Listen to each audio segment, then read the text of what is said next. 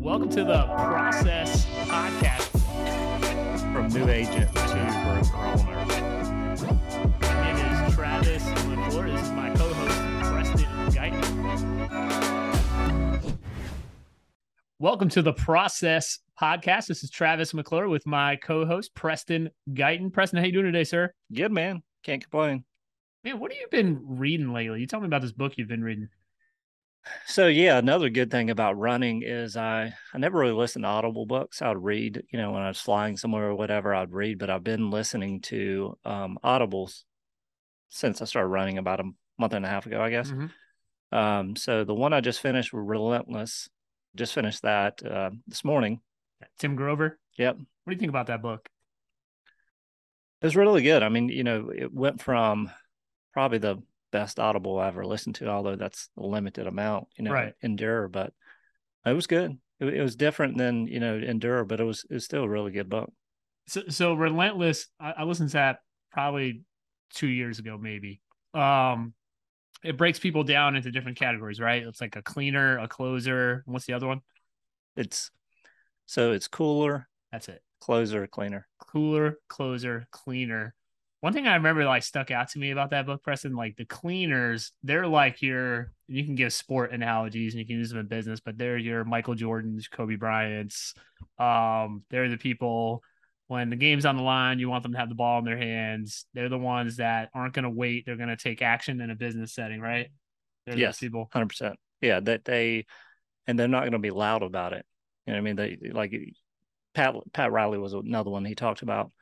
And like a lot of times you'll see people in, you know, celebration after a win and a lot of people will be celebrating. And then you see the person over there, it's almost in, you know, they're kind of subdued and, Mhm. and almost in the corner and celebrating, but not like a lot of the other ones. And so that's the thing with a cleaner. They they typically they don't celebrate very long, and they're already thinking about what they're doing next. interesting story about Tim Grover, the author, that he's the trainer, quote I'm using air quotes, the trainer for like say Kobe Bryant, but it wasn't like physical trainer. Yeah, he did physical training with them, but it was a lot of men- like mental, basically coaching.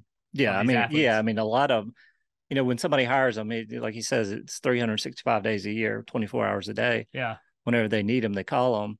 You know, sometimes they slide away and fly up to Chicago to his gym and spend time with them. And sometimes it's not physical. You know, mm-hmm. sometimes it is physical, but he said a lot of times it's it's mental. You know, it has to get people out of the headspace they're in. I think about John Jon Cheplak's kind of like your Tim Grover. Yeah. yeah, Yeah. Exactly. Interesting about that book too. Like you say, you talk about the cleaner. I always think about cleaners. It made me think like that. I'm going to use the word, and I'm probably wrong using it. You can correct me, but like they're like an extreme personality. They're like like a David Goggins would be a cleaner to me.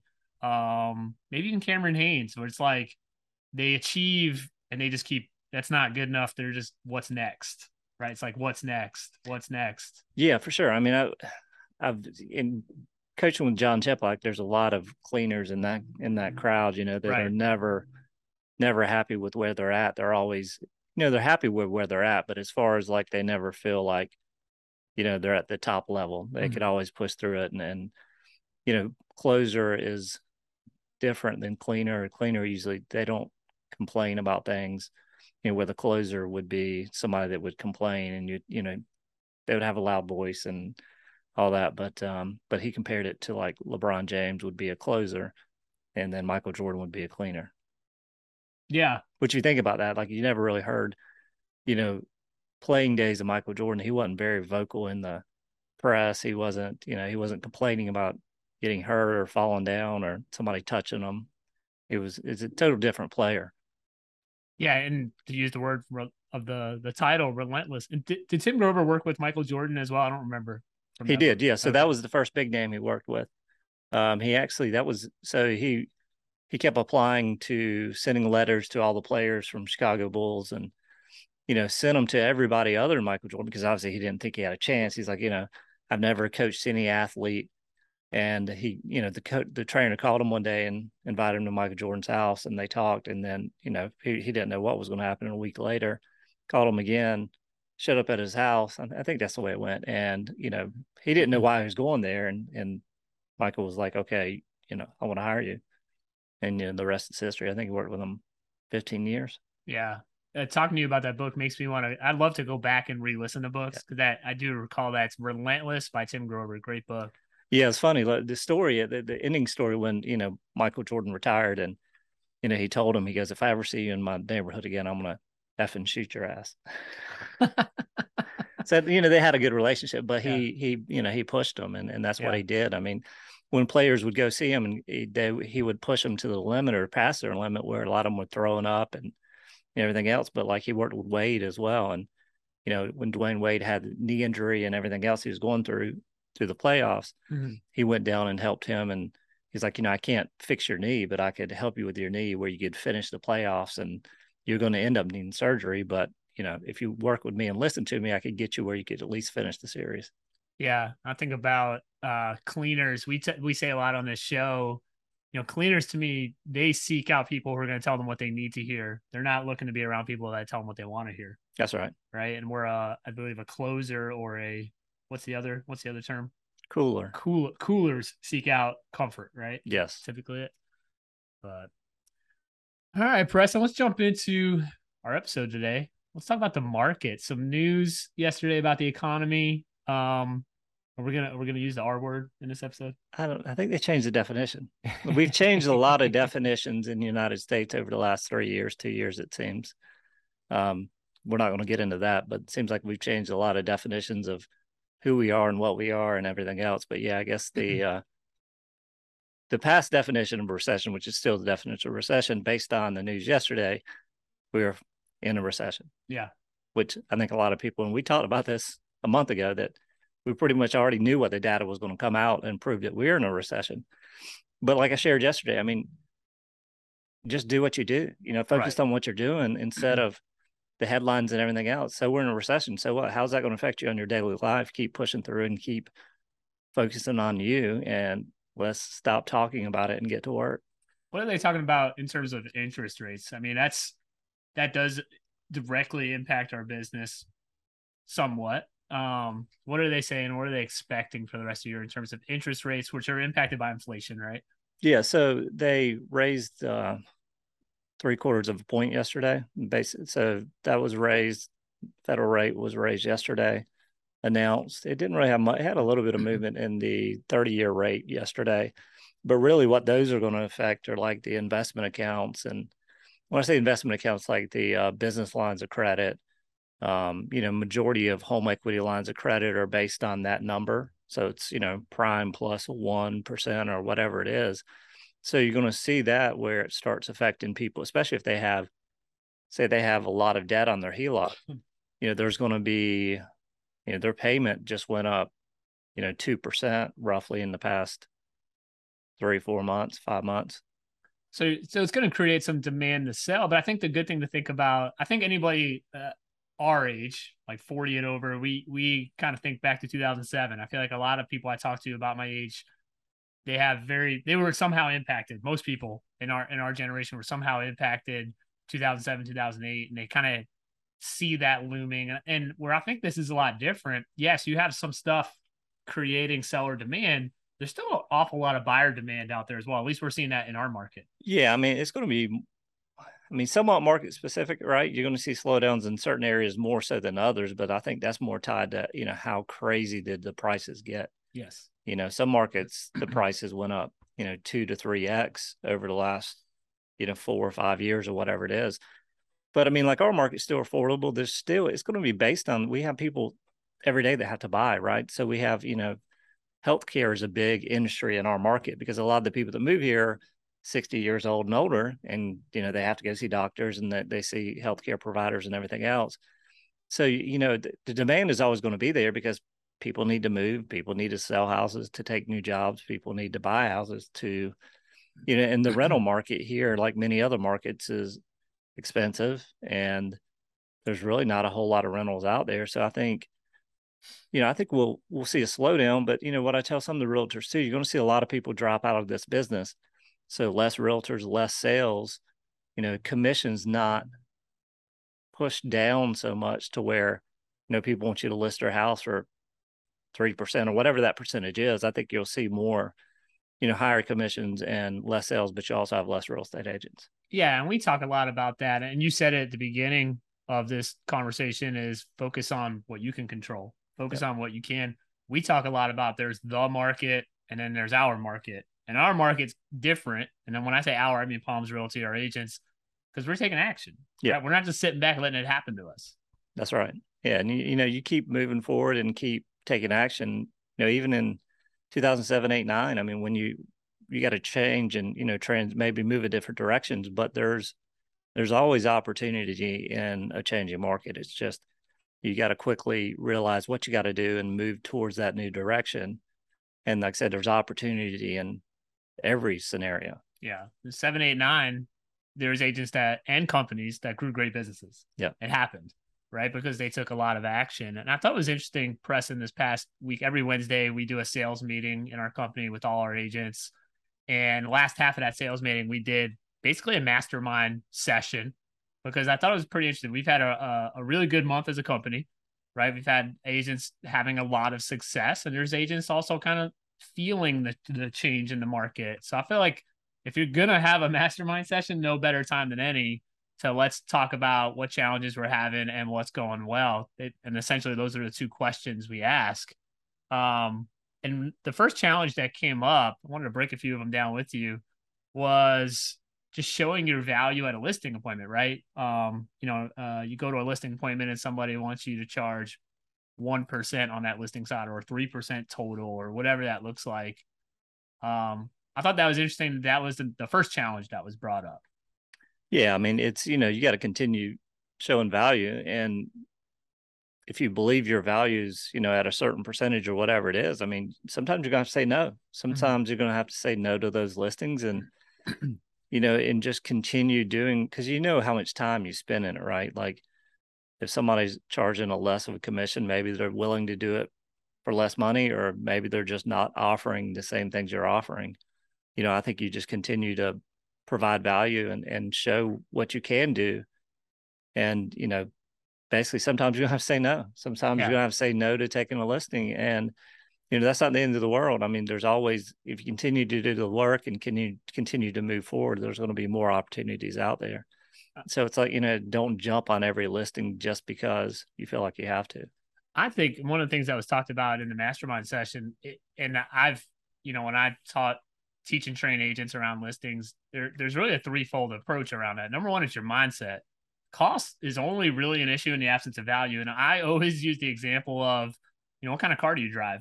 Right? There's Teslas in the parking lot. You can absolutely get a much cheaper car, but somebody saw value in that Tesla right? So have that mindset of, you know, whatever I'm up against, whether it be that value brand listing company, I I show value and I challenge the agent to go back and look at that value brand listing company. What's their percentage of listings that have sold in the last year? Maybe it's 60, 70, 80%. What's yours? Yours is probably like 97 or 98%.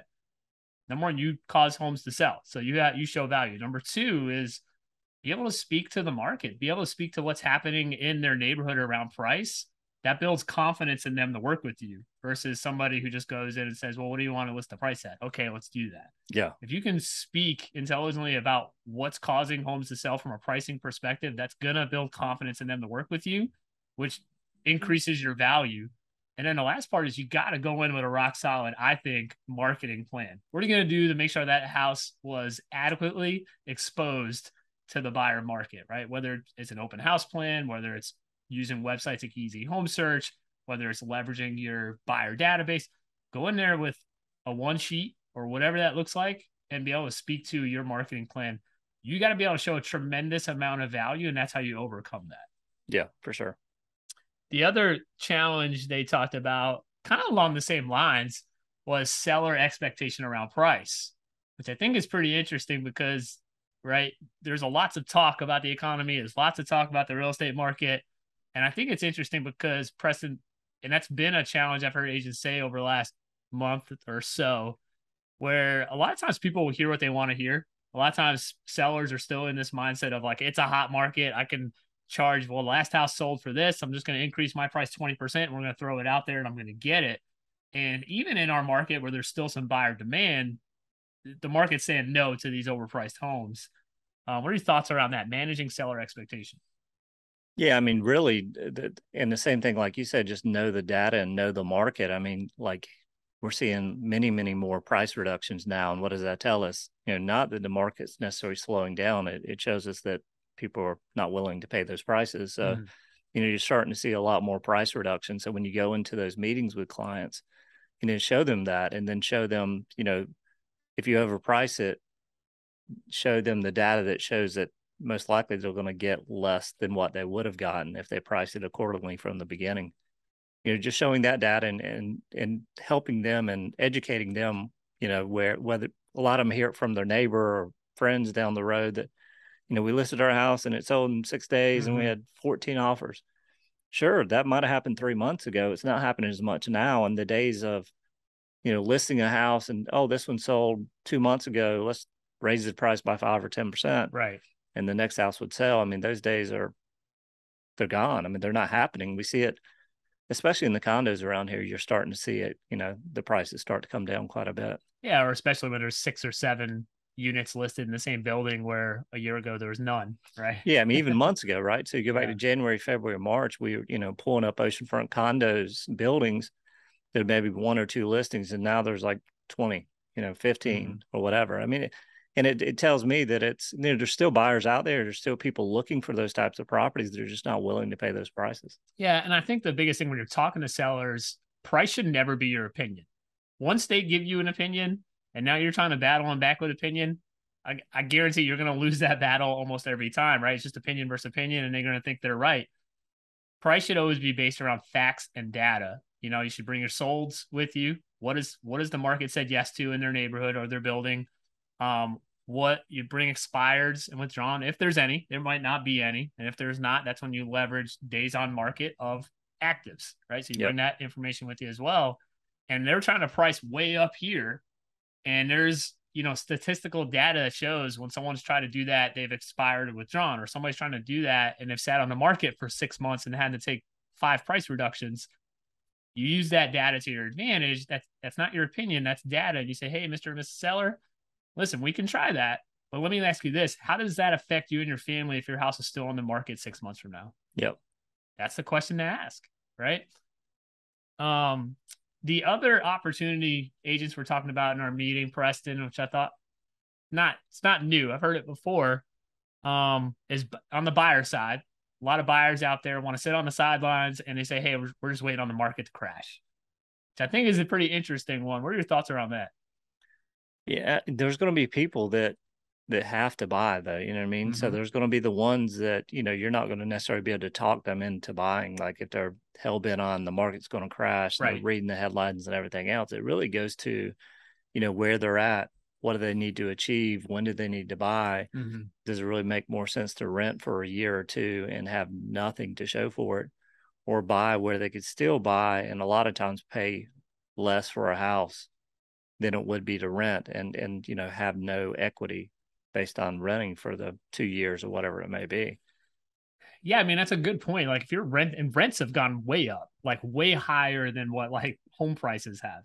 Like so yeah. if you're renting let's say a, a i don't know four bedroom house in our market for three thousand dollars a month and yeah i get like you're waiting on this and interest rates are high but like if you or higher i should say if you can go out if we can go out and find you a, like the same house and have a mortgage payment for two thousand dollars a month, right, or something yeah. like that, you're saving a thousand dollars a month, right? Like for the average family, I know there's a lot of people who go out there and pay cash or do this or do that, but for the average family, a thousand dollars a month is a lot of money, or five hundred dollars yeah. a month is a lot of money. You can always remortgage the house five years down the road if interest rates go the other direction, right? I mean, thousand dollars a month is a lot of money to save, and I think you talk about that, but also a, a, question to overcome that objection I've heard uh, some agents in our office use very skillfully is, well, where did you get that information from? I believe Bill Pipes talks about that. Yeah, yeah. Jason Devlin said it in our office as well. Um, you know, a lot of times they're just hearing it through somebody that has no knowledge of it, mm-hmm. you know, and give them, educate them, and send them the data we see and everything else. And if they're just, like I said, hell bent on that's the way they feel, and you know, they think they're going to get a house for twenty or thirty percent six months from now, which I don't see that happening. But yeah.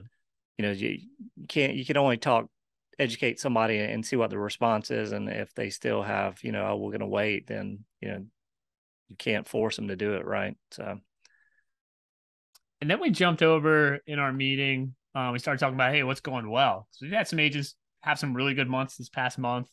Um, obviously, proactively calling in a database, uh, lead generation, lots of different sources out there. I know for our agents, Easy Home Search is a great one. Uh, we have some that you know do some uh, Red X prospecting, you know, just calling just listed, just sold. But it was interesting. The first hand that shot up and the first response we got to what's going well is good old fashioned, tried and true sphere of influence. Yeah. What are your thoughts around that? Yeah, I mean, definitely the you know the people that you've sold to in the past are you know really the easiest one to sell again. I mean, most likely you had a good relationship with them. You know, everything went well. I think it's eighty or ninety percent of people say they would use the agent again. So definitely reach out to them because a couple things, and you shared it as well. Mm-hmm. You know, since 2020, a majority of the people that buy houses bought something that they felt like they were forced to buy because the market was so crazy. So right. it didn't necessarily fit their square footage they needed. It didn't maybe fit the location they wanted. You know, a majority, a lot of those obviously have a lot of equity in those houses now. Mm-hmm. So if they were to sell, they could move to something else, maybe more desirable, more what they wanted. Um, so there's definitely it's a good time to reach out to people, even if they bought a year or two ago. You know, yeah. it's a good, it's a good, and you should always do that, right? But especially now, if you're worried about the market, I mean, hop on the phone, reach out, stop by. I mean, you know which clients you could, you know, call and stop by and bring them breakfast or coffee or whatever. You know, just do something to stay in front of them, get in front of them, and you'd be surprised. And maybe they're not selling, but they know somebody, you know, that is. So, yeah, I mean, I think it's 10% roughly is what they say. If you, you do a good job of following up and staying in front of the people you pass, you know, have sold in the past, that you should be able to pull about 10% of what you sold a year the following year. Yeah, that's the number. So let's say you have 100 past clients that you've sold homes to in the last five years. You should expect, like when you're sitting down making a business plan for the next year, you should, you could, you should expect 10, yeah. right? 10 past clients, sphere of influence, that's referrals, whatever. Uh, if the number is far below that, then it's a pretty good indicator that you're not doing a great job reaching out to them. But it, was interesting. An agent told a story about, hey, I reached out to some clients I sold a house to year and a half, two years ago too. Um, they were happy to hear from me, and all I asked them was, "How you guys liking the house? How you liking the neighborhood?" And they had moved here, like a lot of clients in our our market move here sight unseen. Right, they're not as 100% familiar with the Myrtle Beach area. Right, we're a big transplant market, and they love Myrtle Beach, but they don't like the area that they're in, right? Or the house was too small. I, I forget the the gist of the story, and they were ready to find something else. And he said, "Well, let's do that." So he got a listing out of it, and now he's helping them find a new home. Yep. Um, and these are people that, like you said, had a very stressful buying experience in 2021 or 2020, where it was um, house would hit the market and there's like 15 offers on it, and you had to give your highest and best, and you were kind of rushed into making a decision. That's not the landscape of what's happening right now. If you're a buyer right now in this market, there's inventory available. Yes, interest rates are a little bit higher, um, but you're not getting outbid. You can kind of take your time to make a good, the good and best decision for your family. And that stat that's thrown out there that I've seen, it's 60% of buyers who've bought a home since 2020 say that in some way, shape, or form that home does not suit their family's needs. Meaning, like the realtor, you, the realtor, did not do a bad job in, in helping them find that home. They were just rushed by the market to make a decision and give their highest and best offer. And now they're having a little bit of buyer's remorse, like the home's not big enough, the yard's not big enough, um, the neighborhood doesn't quite suit them, whatever that is. So it's a good time to reach out. And, and and the agent said it without me even saying that stat. He said, I just asked them you know how they how they're liking the house, how's the neighborhood, and I got all that out of them. And now you know a week later, I listed their house and I'm helping them find a new one. It's worth going through. Sixty percent of the people you sold a house to in the last two years are in that boat. Yeah. So think about that. Yeah, and so they get a listing out of it, and and they buy something else. So that's amazing. I mean, do that five or ten times, and you'll be pretty happy.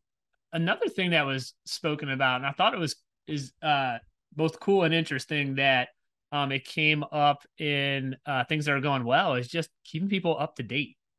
Um, I've I've fascinated with and and interested in in the last year or so. I feel like I always say like customer service has, has reached like an all time low. I don't care if you, if you go to a restaurant, everything's very automated.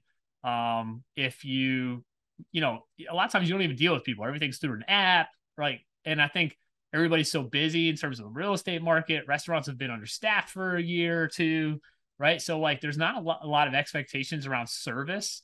And he said just taking a buyer through a transaction that kind of ran over a little bit and just reaching out to him, just checking on them, yeah, seeing I mean, if they needed anything. Over over communicating is better than the op. You know, the not communicating enough. And I, you know, I talked about that as well. Like on, Mhm. on my trip to Vegas, you know, the first flight I got on, we got on the plane, and they said, "Oh, it'll be ten or fifteen minutes," and then we didn't hear from them for another thirty minutes. It'd five or ten minutes, and then we didn't hear from them for another thirty minutes. So we were, we were on the plane for like an hour and fifteen minutes. We maybe got two updates, and, Mhm. and that's what I mentioned there as well. You know, you had some people getting pretty upset. Right. And I feel like if they would have communicated a little more instead of getting on every 30 minutes, then it would be another five or 10 minutes.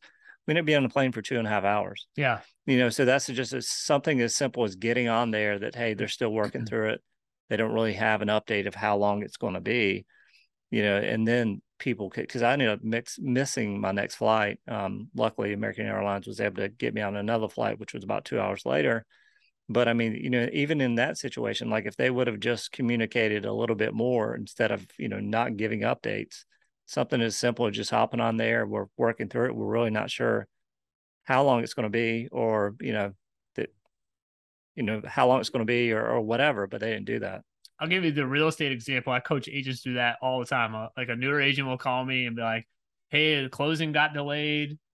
Like my buyer's already kind of upset about it. They thought we are going to close today. That you know they expecting to move out of this house in New York, whatever." And as an agent, sometimes you're kind of powerless, right? Like you're waiting on something from an attorney, you're waiting on something from a lender, um, and the best you're kind of the go between. You're calling the lender, you're calling the attorney, and then the only thing you really can do is is supply your client information and sometimes you don't even have any information right? Like there's no update. That's what i tell and you said it that's why i tell agents you go into over communication mode Yeah. right? Over communication mode. I'm calling that client every day and they're going to know when they're going to hear from me next right? Like hey uh, um i haven't i haven't gotten an update from the lender. The lawyer told me this was uh we're still waiting on xyz but i just want to call reach out to you give you that information honestly, I just want to see if there's anything else I could do for you. Is there anything you guys need right now? Right? Hey, when I hear back from lender or lawyer, regardless if I hear back from them, I'm going to give you a call back at eight o'clock tonight, or I'm going to give you a call back at eight o'clock tomorrow morning. Just giving them that little bit of certainty of when they're going to hear from you next calms people down. Oh yeah. That's all they want. That's it. That's all Yeah. you wanted to yeah, for plane. sure. And just be honest, right? Right. If, if, I mean, just be honest. I mean, don't try to make a story up to make it sound better. A lot of times that'll get you in trouble. Just be Mhm. honest with the situation and, you know, if you messed up or whatever, just share that information. I think you would you would see a lot more people a lot happier if you over communicate and and share with honesty and share what's going on. Yeah. Um, the other thing I, I always teach and train agents around is once a week, you should have your list of everything that's pending, right? A list of everybody that's listed, right? Basically the clients you're working with right now. And this should be time block. Something you do is every week you go through that list and you're calling each one of them with an update of some sort. Number one complaint people have about their realtor typically Preston is my realtors didn't contact me. I never hear from them. I have to call them. And one of our agents actually said it really well. He goes, I know if my a client calls me because I didn't contact them, I know I'm not doing a good job taking care of them. That's usually an indicator that I'm not doing a good job. But I think a way you can add some certainty to that process is when I first start working with somebody, I tell them, listen, every Monday, every Monday morning, I go through my list of everybody who's on the market or any buyers I'm working with that are under contract, and I call and give them some sort of update. Would that be like, hey, we got no showings this weekend? Just wanted to call and touch in, see how everything, uh, touch base, see how everything's going. And then you always end the conversation with, is there anything that I can do for you? Yep. Right? Always end the conversation. Is there anything that I can do for you? A couple things that does. Number one, if you remain a resource, even if you don't have any new information, like maybe they need a, a number to a fence person for when they move in the house, whatever that looks like, you can easily get them that number and keep them flow with them and keep them happy. When it comes to uh, the end of that transaction, where it's time to get a review, right? We're a review based economy. Everybody Googles you before they or Facebook searches you before Yeah. they work with you. This is where that comes in the in the play where it's like you kept in constant communication and and exceeded expectations in customer service. That's how you do that. Yeah, I mean that's one. A lot of the one complaint you see the most often is is communication and lack of communication. You know, and if if they just do that part, I mean, it'll make the transaction and the the experience so much better. And the one thing you talk about SOIs, you know, when you interview or when people are interviewed and they're they're asked like, why didn't you use the agent that sold you the house? And one of the most accurate responses or, or most the one we hear the most is I can't even remember my agent's name. Right. Yeah, hundred percent. Like I can't remember their name, so I couldn't use them again if if I wanted to because because I can't remember their name. Yeah, that's pretty incredible. So, guys, just want to leave you one last thought, kind of like the I guess the the mantra of what we talked about today is the market's getting hard. That's not a bad thing. You just make it your market. Go into the office every day or your home office, whatever it is, and do the work. Make the contacts. Find the people that want to do real estate transactions because they're definitely out there. Find them and talk to them. Yeah, and turn off turn off the media and, and stop reading the headlines. I mean, yes, we're in a recession. It shouldn't change what you do on a daily basis. Focus on what you're doing focus on you know what you're getting done and and that's what matters right let's get out of this recession by getting back to work putting in the work and doing what we need to do and stop listening to a, a government that continues to change definitions on things that have been the way they have been for 100 years yeah just turn the news off yeah turn the news off listen stop. to audiobooks and, and call your clients and podcasts yeah audiobooks podcasts and call your clients um i'm sometimes so disconnected from news is a funny way to end it but that like Kim will be like, "Hey, did you see such and such happen?" Even yeah. like local news, and I'm like, "Nope." Like yeah. like the apocalypse could be happening, and I have no idea that's happening. Oh yeah, sure. I'm the same way. I don't I don't pay attention. See it on social media yeah. sometimes, but I, I don't even I don't even click on them. My wife will do the same thing. I'm like, no, I didn't see that. Yeah. All right, guys. Well, have a great rest of your week. Have a great day, and we'll talk to you soon. Noah. Make sure to smash that like button and subscribe. All right. Have a great day, guys. Música